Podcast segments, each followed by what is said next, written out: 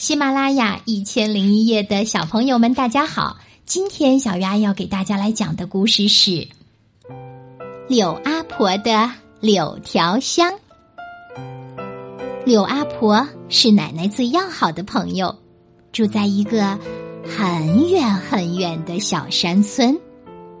奶奶每次跟柳阿婆通完电话，都会眨着眼睛说：“啊，柳阿婆。”真的是一个非常非常神秘的人呐！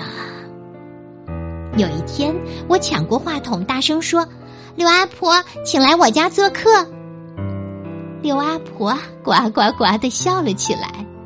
我知道你一定以为柳阿婆像只癞蛤蟆。听筒里的声音突然变了，像一只鹦鹉在说话。我还没来得及惊讶，柳阿婆又说。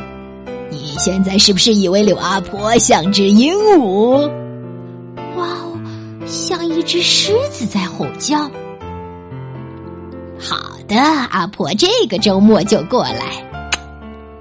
柳阿婆在电话那头亲了我一下，屋子里顿时弥漫起一股好香的橙子味，这是我最喜欢的味道呢。日子过得真慢呐！柳阿婆来的那天，我一大早就坐在院子里等着了。她到底长什么样呢？像癞蛤蟆一样有凸眼睛和宽嘴巴，还是像鹦鹉一样有尖鼻子和弯嘴巴？柳阿婆来到我面前。很普通的一个老奶奶嘛，比我奶奶还要老，比我奶奶还要瘦小。不过，她的行李箱却吸引了我。那是一个用青柳条编成的行李箱，上面沾满了五颜六色的鲜花。奇怪的是，箱子里正发出各种各样奇怪的声音：叽叽，咕咕。啊，想知道里面有什么吧？柳阿婆看着我瞪得像铜铃一样的大眼睛，放下柳条香，慢慢打开了它。先是跳出来五只兔子，然后是一群摇摇摆摆的小黄鸭，一群叽叽咕咕的小鸡。我家的院子快被塞满了，可是柳条箱里还在冒出小动物来。我把农场带来了，你应该喜欢他们吧？柳阿婆问我。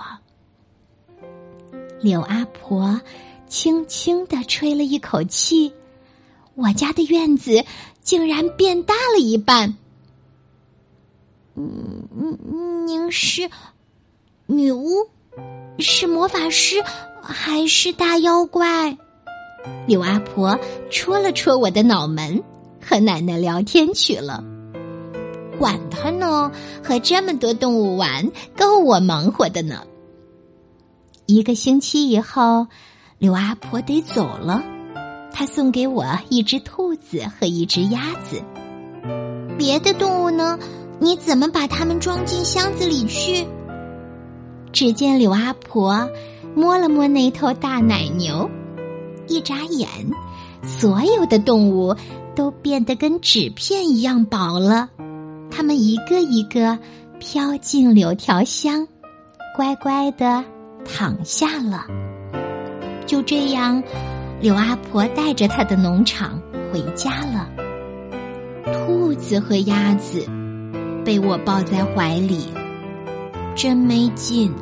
无论我怎么触碰它们，它们都没有变成纸片。